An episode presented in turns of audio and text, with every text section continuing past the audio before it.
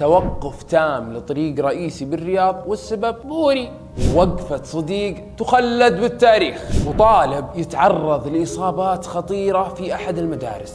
كل هذه الأخبار راح نعرفها في ذا سعودي شو. معاكم أخوكم إبراهيم الطلاسي. خلوكم معنا.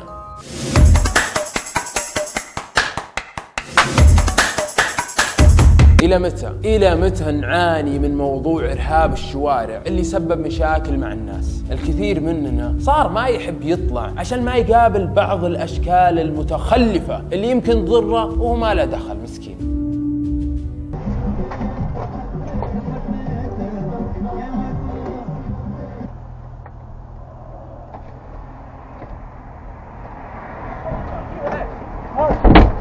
ليش أنت؟ أنتم متخيلين انه موقف الدايري كامل وعرض الناس للخطر عشان يتضارب زير سالم؟ يعني ما هم السيارات اللي جاية ومسرعة. أهم شيء يفرغ تخلفه على هذا الشخص المسكين. بعض المواقف ما تدري المتهجم عليك صاحي ولا مجنون ولا مسلح. عشان كذا خلك دايم حريص واترك عنك المناقشة معهم واعتذر منهم حتى لو كان هو الغلطان. اللي سواه الشخص أشوفه تصرف صحيح. اسمعوا معي كيف تدارك الموضوع بكل أدب وأخلاق. واعتذر منه بهدوء تام. آسف. ابشر ابشر وقف على الجنب يلا ابشر وقف. وقف يلا وقف.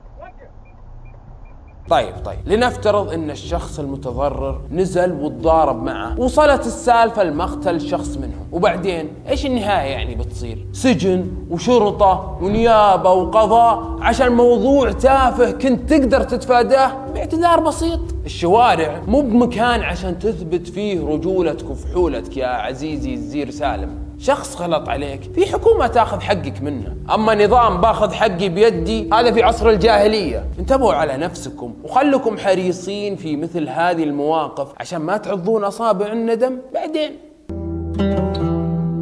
تداولوا الناس على مواقع التواصل الاجتماعي. مقطع فيديو لطيف لأحد الشباب السعوديين اللي قرر يزور صديقه المصاب بالشلل الرباعي ويطلعه في نزهة بسيطة عشان يغير جو فيها. خلينا نطلع أطلع سيارتي ونتمشى بقلب سعيد أماني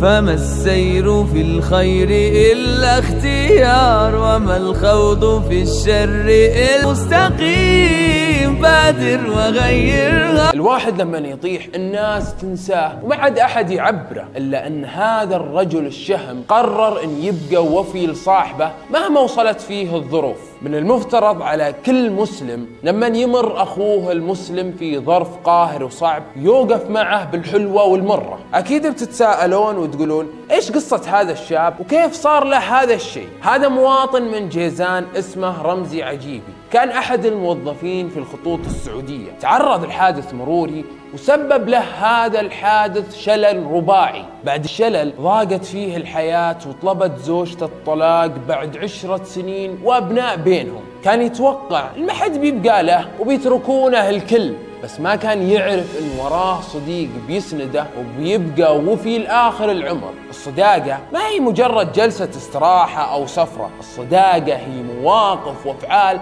تبان لك وقت الحاجة والشدة. عشان كذا يا حبيبي احرص واعرف مين تخاوي عشان وقت حاجتك يكون واقف معك.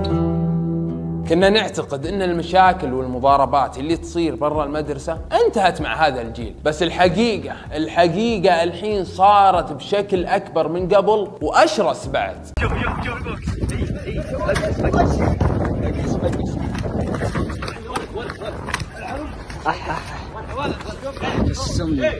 اثنين على واحد عيب والله عيب. وين أهاليهم عنهم هذولي؟ الصراحة ما تدري أساسا مين تلوم. إدارة المدرسة اللي تهمل الطلاب بعد ما يخرجون مباشرة ولا تلوم الآباء اللي يربون عيالهم على مبدأ خذ حقك بيدك يا ولدي حلو أن الأب يكون حريص على معرفة وقت خروج ولده من المدرسة عشان يتفادى مثل هذه التجمعات اللي من الممكن تعرضه للخطر. أتمنى تثقيف الشباب في المدارس الحكومية وحتى الخاصة بشكل مكثف عن هذه المواضيع لأنها كاثرة ترى آخر فترة. وأنتم أكيد أنكم ملاحظين عن هذا الشيء. كل اللي صار كوم واللي يصور كوم ثاني. يا أخي ما تخجل على نفسك. ما يعور قلبك. الولد قاعد يتبكس من فوق وتحت وانت قاعد تعلق تحسبه WWE. يا ليت أول شخص يتم القبض عليه المصور يتلونه مع اذنه عشان عشان هالنوعيات هي اللي تحتاج تربية من جديد.